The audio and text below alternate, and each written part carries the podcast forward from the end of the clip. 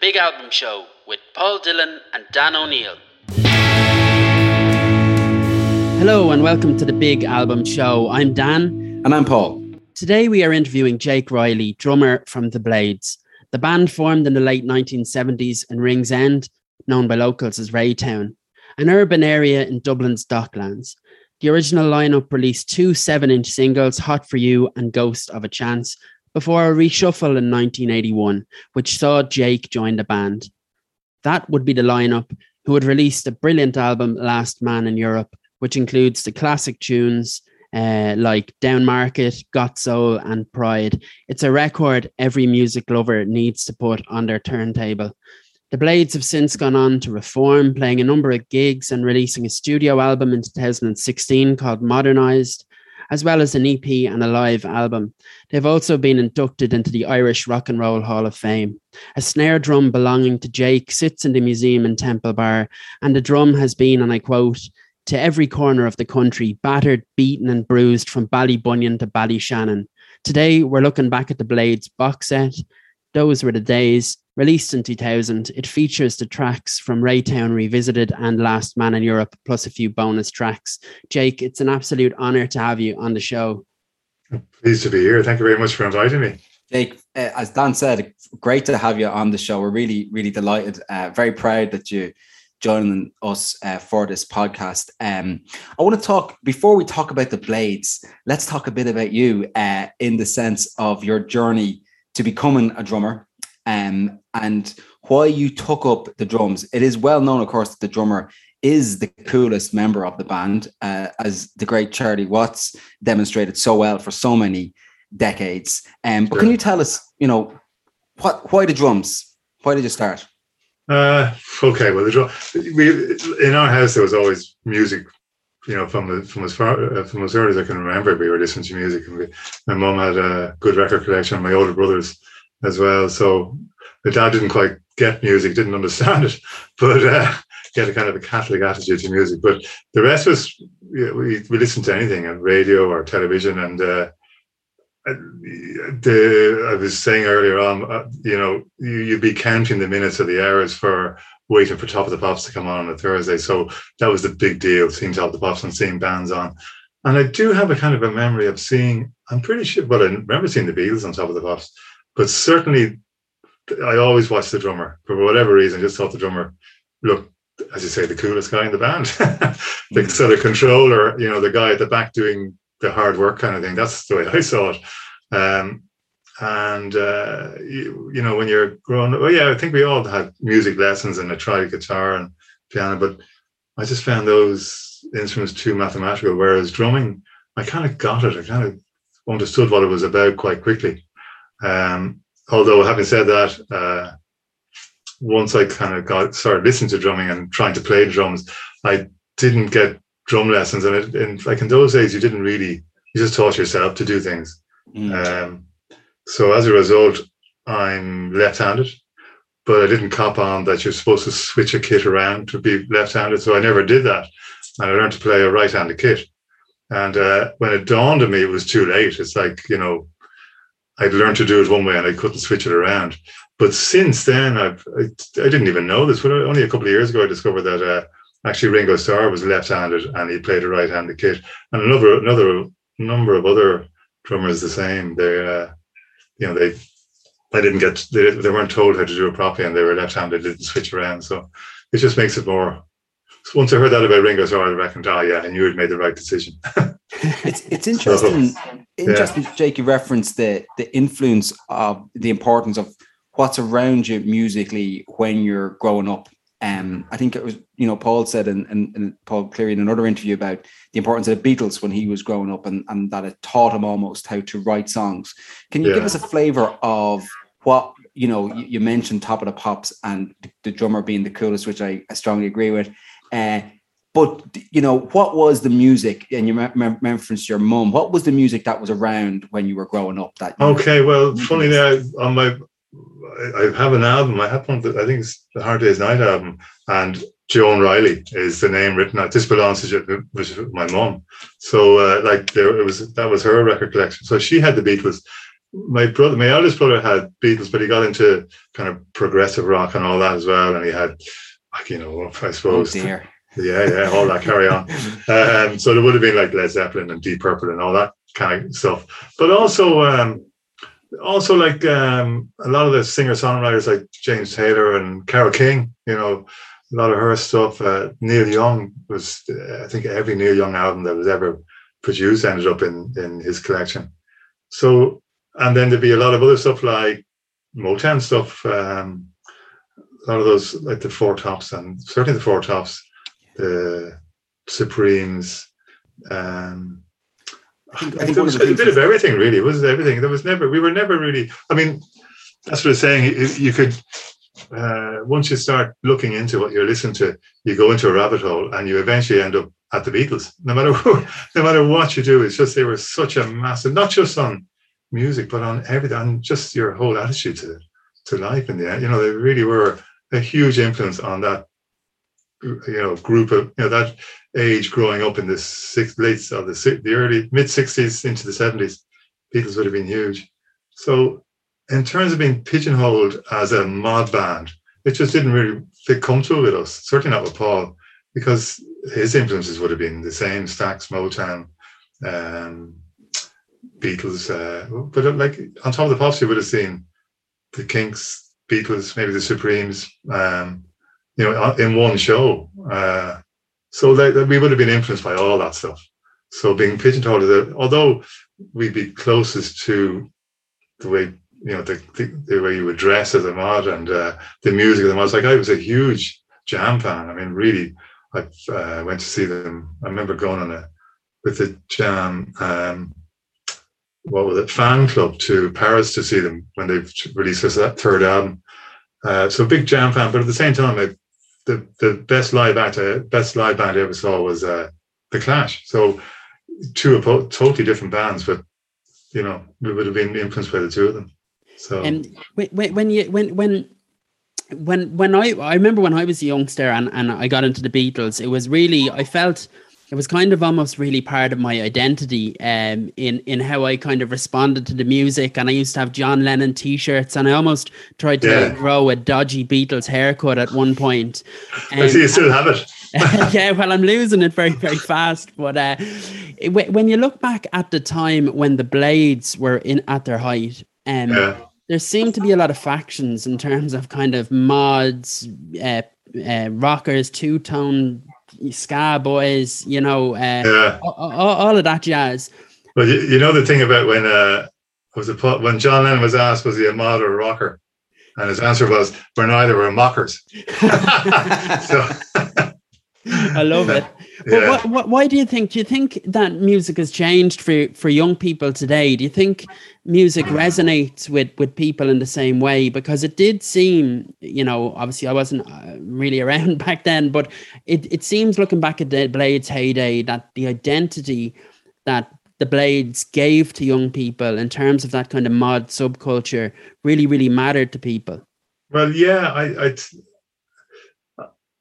social statement was much stronger when we were growing up in the 80s because uh, well i think it was a tradition that started in the 70s obviously or the 60s in the 60s with um, you know obviously the Beatles and uh, every like the the uh, the anti-vietnam uh, campaign that Crosby, Stills, Nash and Young, oh, the amount of music that was that you hear on the, your airwaves that was uh, that was a social statement and really made a big statement about how they weren't, you know, young people just weren't happy with the way things were being organized and who was making the decisions and the decisions that were being made were completely wrong. And it was a massive culture, subculture or a culture, youth culture movement, really.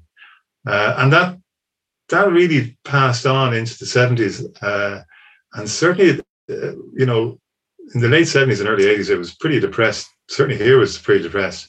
And there was a lot of uh, just um, a lot of problems, and people express them through music. And also, I think that uh, I think with the Blades and with Paul's songwriting, there wasn't really a mouthpiece for um, you know disenfranchised working class people, and certainly Paul would have been Paul's songs are one of the of the bands from that era, from Irish bands from that era. I think Paul's would, would have been the closest to real social comment. I can't imagine. I can't think of any other of the bands from that era that would have been so hard hitting. You know. Um, so whereas now I just don't music is so accessible now. You just push it, you just put your finger on a button and you can get anything. So there's no kind of okay, I, am not really in touch with music now, to be honest. I, when I listen to music, I listen to, you know, I, I listen to a lot of stuff that was recorded a long time ago. Um, but I don't, I don't know if it has the same social impact now as it did back then. And in, in, in some interviews um, that Paul gave, he suggests that there was a feeling in the group at times that the band was becoming like a mod band. And it wasn't a major concern it, it seems but it, it, it, was at the back of his mind that he didn't want the blades to be pigeonholed yeah. into one kind of group. Was that was that a concern for the band? Well not a con- concern in a way. I mean it was fantastic to have the support that we had. And in fact the same the, the same people who were you know going to the the tv club and the bag of the internet are have been coming to see us in the Olympia and the Academy in the last few years. It's the same the same people. The the uh, Fred Perrys are a bit washed out and maybe a bit tight now, but but apart from that, they are the same people and the same. You know, they're incredibly. Uh, yeah, it's just uh, their enthusiasm is extraordinary. I don't know how they do it. I mean, they really are. It's great, really, to have that kind of a following. And certainly, we would be closest to the whole mod kind of ethos. Uh, but you know, we as I say, you know, we love the jam, but we love the Clash as well. You know, couldn't imagine a more non-mod band than the, the Clash. But uh, yeah, I mean, you know. there, there's something. There's there's something. A few things there, Jake, that that really interest me. That you know, the enthusiasm of the fans for the for the Blades is something to it hold. Oh, absolutely. It's, yeah. it's it, it is beyond being fans of a band and it is almost being part of something. And i think the, the politics play is part of that isn't it? It's and you know there's something that you can be almost dedicated to something that you can support. Yeah. It, it's it's and, and one of the things that we, both myself and dan really wanted to talk to you about was the uh, period in 1986 um, of course i was just about around um, then but the Self Aid concert. Do you remember this? The Self Aid. I do. Yeah, yeah, yeah. I, I, it came in the um in the sort of um fee, following on from Live Aid, where yeah, and this whole in Self Aid for, for listeners who, who don't know, I mean, you'll see it on really in the years, but you could pledge a job. Wasn't that a Jake? You could pledge a Absolutely. job. Yeah, and, something. And to be honest with you, the the sort of mechanics of it, I didn't, I never really copped or didn't really bother looking into too much because the idea of it well, look, the whole, I, I know what you're going to say. You're asking about the fact that we didn't. Yeah, you, the fact you, you read my, my mind, um, the fact that you, you didn't play it and you did a uh, rock the system gig in Liberty Hall instead. Yeah. Can you just tell us about about that and, and, and how that came about and, and what your thoughts were at the time? Well, at the time, okay, that was 86. Now, and we the band had more or less started to break up or the, that that we come to the end of our line and we were we were in the process of breaking up and that came up and Paul had um, I'm not quite sure the the time sequence but I, I think the uh, partisans were in his mind or he was starting to set up the band. But at the same time this came up and uh, I mean Paul you know Paul then and most likely still is now uh, is a socialist and his socialist beliefs were very much that uh, you know charity was hardly the the, the vehicle for um, you know a, a, a, it was really inappropriate way of creating work. And in fact like we talked remember we met about this we, we were kind of broken up but this would come come along as, a, as an offer. And we sat down and talked about it. And the opinion was that you know it, it just it's the idea of it just to us felt like as if the people who should have been making should have been doing more to create jobs. We've been let off the hook by this charity event. That was that was my opinion on it actually. But uh, you know, the, the, the people in the positions of power, like the politicians, should have been doing more rather than sitting back and maybe sitting up in the the best seats watching bands play to create. It just didn't seem right. We just uh, there was a, a bit of a whiff off. It just didn't, didn't seem, seem right. But Paul put it very well. I mean, he, you know, when he, he just said, as, as he said himself, it just wasn't the correct vehicle for, uh, it, charity wasn't the correct vehicle, vehicle for creating jobs. Simple as that. Mm-hmm. And then the, the gig, that's probably, you know, maybe that's story has evolved a bit. There, what Paul was going to do, um, there was an alternative gig, and Paul said he'd do a couple of songs on his own. And it, it happened that when you know we were we met up for a few drinks before, so we were all together in a pub nearby, and there was a lot of gear, there was band gear there at the gigs. So we said, oh, "Sure, look, we'll play." So we, we got up and played. So there was nothing really. It wasn't a Blades gig. It ended up us as the Blades playing two or three songs, but that's that's how it worked out. But in the end of the day, I think you know it's it's whether you can sleep at night. If we Paul could have done that and showcase the partisans, and it would have been a great way of you know showing the event. But, but uh, he would never have done it. It just wouldn't have sat right with him, and he didn't. So there, yeah. Amazing.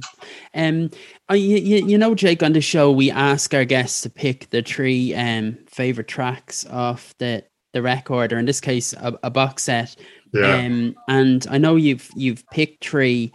Do you want to start off the first? Your, your, will you tell us what your first one is? What is my first one? It's, uh, Ghost of a Chance, is it? Yeah, actually, Ghost of a Chance. Yeah. Um, okay. Well, the well, obviously, Ghost of a Chance is you know, you're looking for a perfect pop song. It is a perfect pop song. The Blades, uh, uh, when the Blades, when I heard of the Blades, they were a three-piece band, and um, I'd heard. I remember we were in Murray's Records in Grafton, and I'd heard about this band. Someone said, "Geez, Jake, you like the jam? You'd love the Blades." So yeah, I must go get to see them. So they hadn't. They oh yeah, they were playing a gig in Sean McDermott Street. It was an open air. Um, another benefit for I think it was inner city. I think it was a drug relief thing, something like that.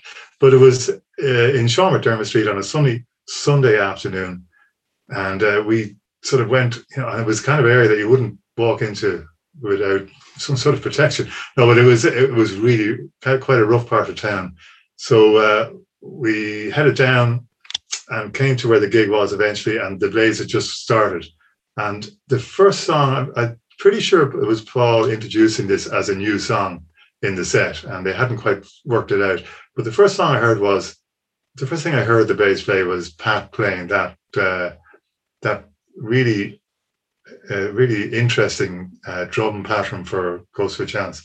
Like I don't know where he got it from, and I I must ask him someday. But uh, it's a pattern that I, I haven't heard on anything else. Uh, I've heard some things close to, but nothing like that. The, you know the the bass drum and snare pattern that starts off Ghost of a Chance and it was the first time I heard it. And then the band came in. I thought they were just, they were a superb band. So I was a fan. And that's how I, I used to go and see them all over the place. And, uh, um, and, and, so, and how, the, did you, how, did you, go from being a fan to being a member of the Blades? Uh, yeah, um, they Pat, the drummer, at some point, with the, after a year or two, he, he decided he just didn't want to be in the band and um, they were looking for a drummer. And my my eldest brother was a good friend of Dave Fanning, so uh, they were looking for a drummer. And they Mark, their Mark Fenner, the Blades manager, had, had met Dave one night, was saying, "Geez, we're having terrible trouble. We can't get a drummer." And blah blah. And Dave said, "Oh, I know a fella who's a friend of mine. His younger brother loves the the Blades, and he plays the drums."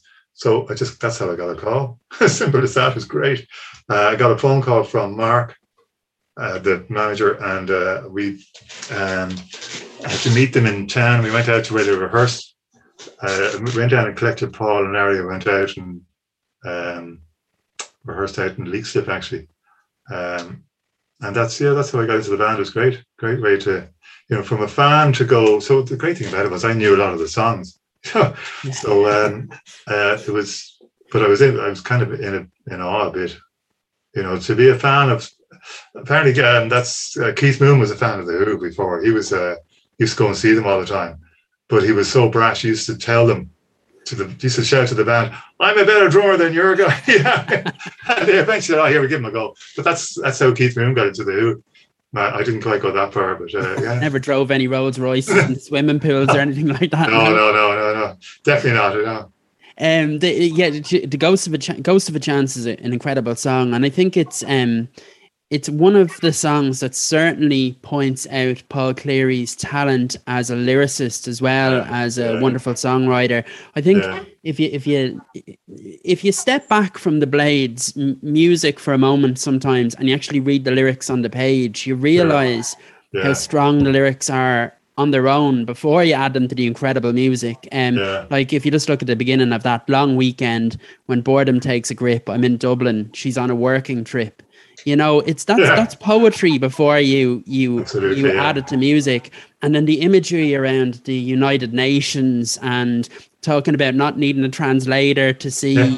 how great this woman it's is. very know? smart, yeah, really oh. smart, and it's it's nearly Greek tragedy stuff. You know, if you really want to stretch it out, because you know these two are never ever going to. Uh, you know, they have no chance. You know, they're two from two totally different backgrounds. It's it's quite. There's a lot of different levels there it's such a great expression as well, isn't it, Jake? A ghost of a chance. You know, I mean, yeah. it's just it's just a and the remarkable thing about that song is that it, it, for me, it's one of the handful of songs in my life that when I've heard it just once, it just yeah. lodges right in your brain, and you never forget it. You can you can you can it, you you can hum it almost straight away. Yeah, and and that's the genius. Uh, you know, the perfect pop song. It's so simple, and it just has to. You know, it's the one that you go off whistling. You know, you, you hear it once and you're whistling it yeah, what's that? Yeah, it's the that's the old grey whistle test. You know, yeah. that's that's what it is. But uh, yeah, no, you're right. It's it's a great. Well, certainly, and I thought the production was really good when I heard the mm. single.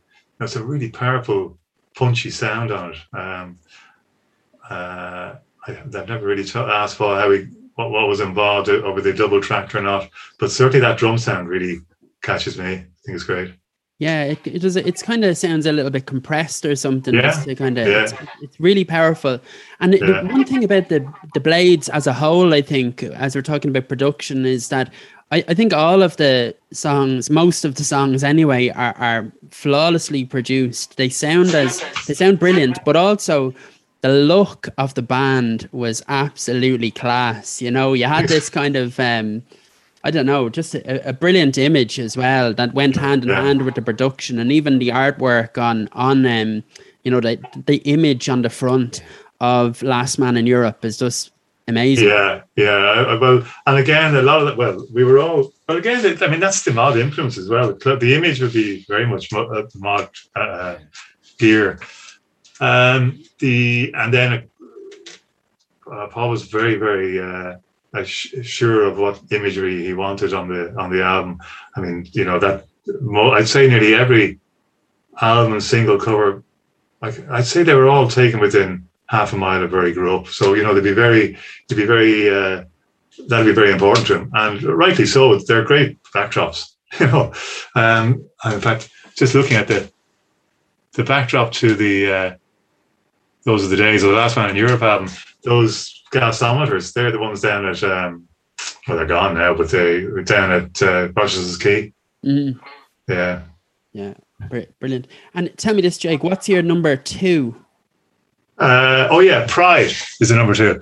Again, I remember when Paul came into the rehearsal room with that, um, and it was one of those ones that it's a really tricky um, arrangement, but. I, I, just love the song. Um, have a story actually about it. But I love the song because I remember working it up and thinking, God, this is great. I'm really enjoying the idea of trying to figure out how to, you know, get that arrangement right and the, the way to deal with the drums on it. But the thing that really gets me is even now when I hear it, there's a double chorus at the end and the uh, the brass comes in over Paul's vocals, and it just gets me every time. It's a great, uh, it really, I just find that, you know, the, the hair is standing up, that's that, that effect on me even now I, would listen to it and think that is so it's just such a pure bit of music so well uh, thought through and produced. But when we were doing the when we were recording the album that was when we were uh, like we the, the album was done in london in uh, livingston studios. And um, the, the the way the way recording was done in those days is, I think, is completely different now. But in those days, you, you would have the you'd know the tracks, you'd rehearse for a week or so. This is what we did, and then uh, go in with the you'd know what tracks you were doing, and um, you'd have Paul would maybe do a, a, guide, guitar, and vocals, and then you'd work on the drums. So you spend a couple of weeks just doing the drums. So just to get the foundation. So each song would take, it would just be drumming for two or three days. So I'd be in the booth with the drums and I'd have this guide track whatever going through my head. And all the lads would be behind the, the glass, you know, looking and there'd be John Ford would be there there'd be various people pressing buttons and doing things. And I'd go through, through the track and stop and there'd be silence and you'd wait for a reaction. And eventually, you know, someone would lean over and click, that's grand, Jake, we, we'll try that again. And then this, go on. And it would go on for hours and hours. But with Pride, I, the, the, um, the record company provided a, a drum roadie. I think it's Doug was his name. And uh, Doug was, well, he said that he was Keith Moon's roadie at one stage, but Keith was dead and gone at that stage. And uh, Doug was working for the record company and he'd, he'd provide all the drum gear. So anything I required, like extra sticks or cowbell or whatever, Doug would come in. And I remember saying to him one day, Doug, uh, tomorrow we're doing a song called Pride, and I want to get that big, you know, the big kind of uh, kettle drum sound, like a ELO orchestra at the beginning. And he said, Oh, yeah, kettle drums. Yeah, yeah, yeah. Oh, yeah, we'll, we'll see. So the next day uh, we came in and there was the three, you know, the giant kettle drums. He said, I have the drums and I have the mallets. I said, what? So that apparently that's what you call the thing is you hit a kettle drum. It. So me being a complete, uh, you know, amateur, I didn't know how to hit a, how to play a kettle drum. And apparently the trick with kettle drums is you don't hit them. It's all in the wrist. It's very light. You don't hit them hard. So I made a complete hands of things. So it didn't work with those. So we rigged up a bass drum on its side, but I still managed to use the the kettle drum uh, mallets. so at the beginning of Pride, you can hear this thundering sound, and that's what that's the kettle drum mallets on a on a, on a bass drum. So yeah, that's that's why I picked Pride. It's just one of those. I like just liked the way the song evolved, and I can remember working on it. But the beauty of it is, it gets me every time. It's a, it's a, it's a fantastic song. And yeah. then number number three, Jake. What what's your number three? Oh, I think I know what number I should know. Oh, Down Market, of course. Yeah, yeah. Uh, Down Market is it's um, people now say that the, the, all they have to hear is the first note. You know, when we're playing live, they all they hear the first note, and like we played in the in the Olympia and the Academy recently, and uh, the crowd would sing every word of that song from beginning to end, not a bother.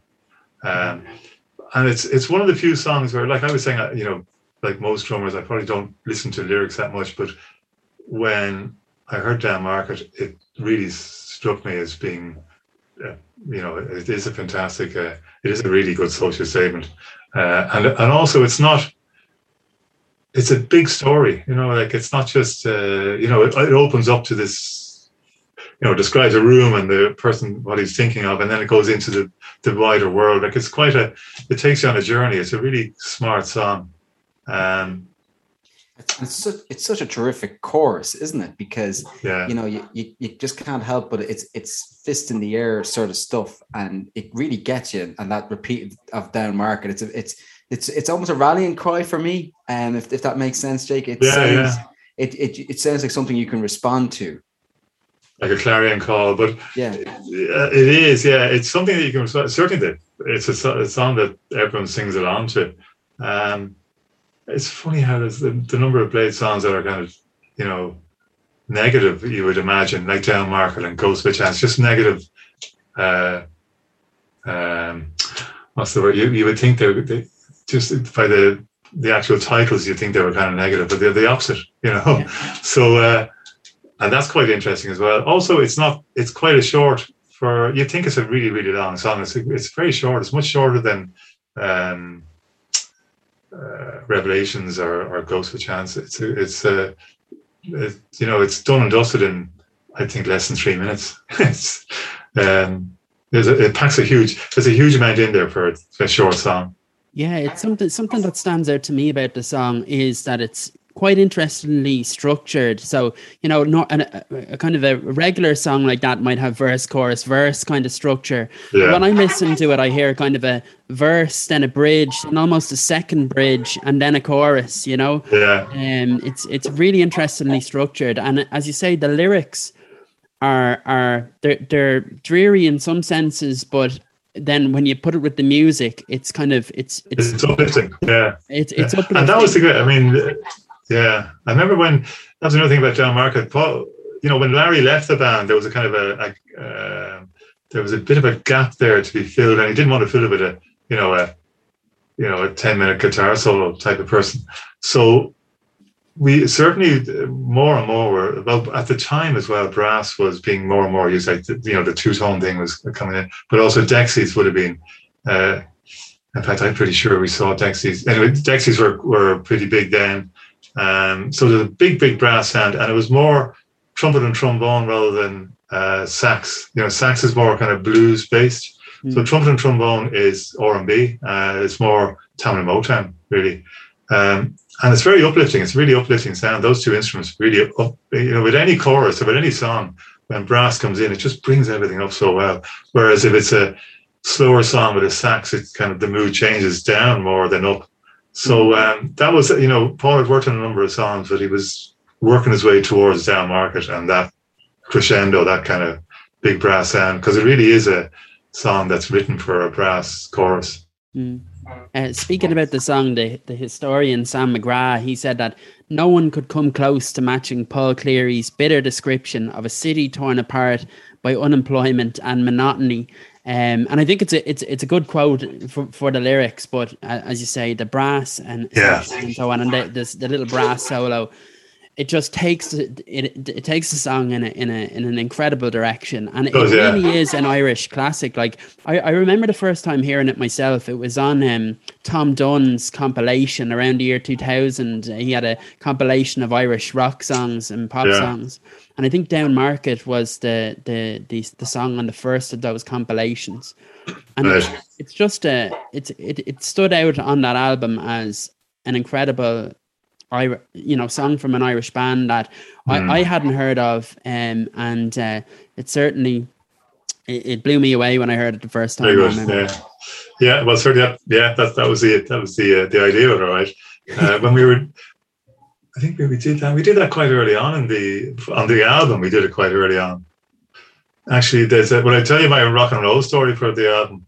Yeah, do. This, this, is always this is our uh, you know slight sort of brush with rock and roll was um, when we were doing the album. We were in, oh, we were maybe two or three weeks into between rehearsals and then work, working on the album. So we hadn't, we've been sort of living in the studio more or less, although we weren't doing the kind of arriving in at six in the evening and staying overnight. We were arriving in at maybe nine or so in the morning, but we'd stay, we'd work quite late and then shoot off back to where we were staying and then back, you know, it was a bus and uh, no underground back to a flat we were staying in. Uh, I was staying with Paul's aunt, um, and then back into the studio. So we didn't see the light of day, and we were living off fast food and stuff. So after three weeks of that, we were our manager, who we hadn't seen, it was he was off enjoying the the lights of London.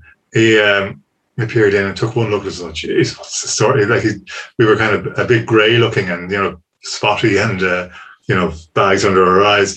So uh, he said to John Porter was the producer.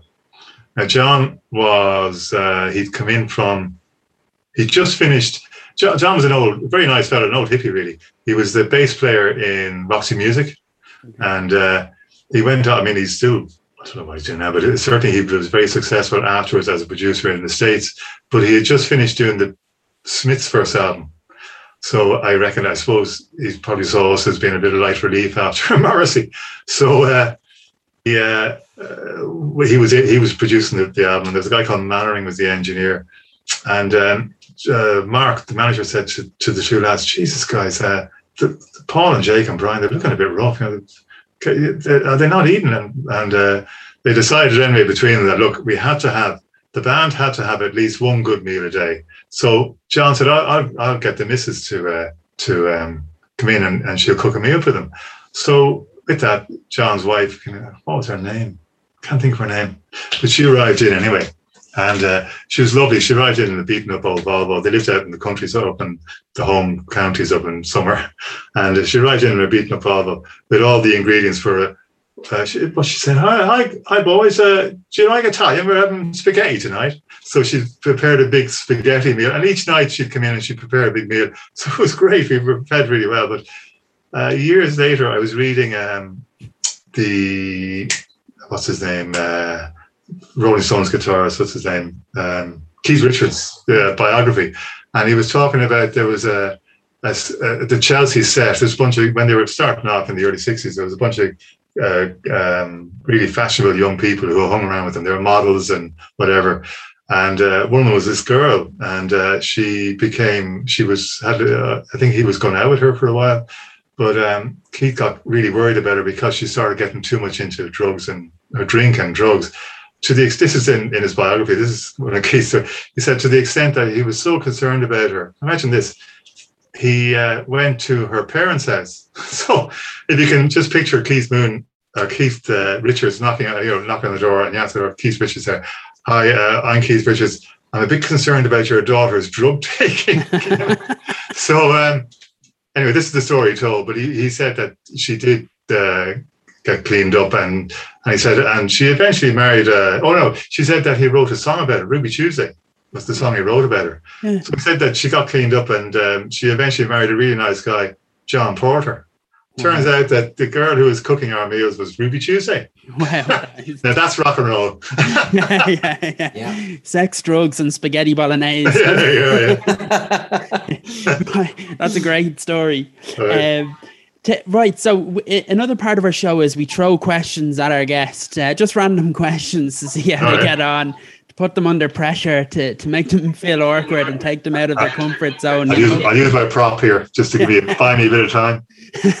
so I'll just throw questions at you for a moment. So, first one, best album ever in your view. What's your favorite album? Favorite album, Revolver. Oh yes, yes, yeah, absolutely, yeah, yeah. Uh, and, and that one. I, I think when you say favorite album, it's it's the one you grew up with. You know, it's the one that you would know. Like I remember parties that the only the only record was Revolver, and it was revolving non. So you know that kind of carry on. So, uh, but I know every song, and also uh, also because of Ringo Starr's drumming, it, there's not one boring drum track. You know, there's not one boring track, but his drumming. He's very. He was a great man for trying to thinking slightly outside the box and putting it, just putting a, uh, his own identity on the feel of a song. So yeah, Revolver. Excellent, brilliant stuff. Walk or cycle? I'll walk. I wouldn't. I, would fall off a bike. Beer easy. or wine? Beer. Uh, both, I suppose. Black beer and red wine. okay. Uh, Spotify or CD? Oh, I was given Spotify. Uh, Josh, my son, gave me Spotify as a birthday present, so there's no ads, and it's actually fantastic. so again, it's one of those. It's like it's the rabbit hole thing. Once you start going through, you could you'd be there for a, for a full day, and you do end up back down at the Beatles at some point. yeah, I, I, remember a few years ago, uh, the Beatles weren't on Spotify, and it was just kind of like, what's the point of Spotify if you can't end up back there? Yeah, yeah. Um, Tayto or King? Oh, King. King. King Chris, yeah. oh, yeah. Why? Uh, packaging. The packaging. Yeah, yeah absolutely. Fantastic packaging. Brilliant. Uh, guil- your guilty pleasure. King crisps. yeah, King crisps and, and, and, Guinness. Yeah, uh, yeah. I, I, I, could I could name one, but you'd have to I'd have to shoot you then. okay, if you could be in a drummer um, of any other band, uh, oh. what would it be? I, am guessing this is going to take us back to the Beatles again. uh, I don't know. That's a good one. Yeah. Wow, that's a uh, that's an interest. I'd say I would say I say the Clash actually, because of the times and you know that the ma- the madness of that time and that band and uh, Joe Strummer. Uh, and I'd like to have played in the band with Paul Simonon. I think he's a great bass player, very solid. Mick Jones, I don't know that, but uh, certainly, yeah, I would. I'd love to have sat in for the Clash. and uh, what, what what's the, the the best gig you've ever been at? Oh, well, actually, that's the Clash as well. Yeah, that would be uh, the well the best gig in terms of the biggest influence on me and mm. uh, was the Clash in Trinity in '77. Yeah, yeah. Uh, they were years. I mean, it was a fantastic gig. Everything about it was great. The, the sound was awful, but mm. it didn't really matter. It was just the whole thing. Seeing that band at the point they were at, and then the crowd that were there, seeing the crowd, and like you would have known them all from being hanging around and shoegazing and around town. Um, but also it was a big influence. It just made you think that, geez, anyone could do this. You know, this is, uh, and funny enough, I remember um, when we were there, I I was telling Paul about I was there with my girlfriend at the time, who I'm married to now, but she I had to carry her out. It was there was a the to open the place it was unbearable. And she clapped and I carried her out. And I was telling Paul this and he laughed and he said, Well actually funny enough, he was at the same gig and he had to carry Larry out who had collapsed after a few sherbets too many. So anyway, yeah. So it was a, I think it was one of those sort of gigs. It was a lot of, it was one that, you know, a lot of people talk about the Boomtown Rats and Morons and haven't been there, but I think the Clash in Trinity was quite a you know, ground zero for a lot of people.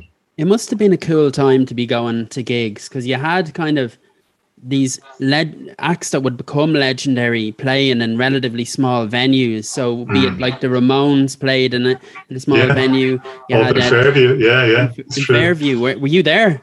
Yeah, about that, all right, yeah. Oh, like at the time, up to that, there was nothing. In terms of bands playing, Rory Gallagher played once a year, and he certainly goes that. It was great stuff.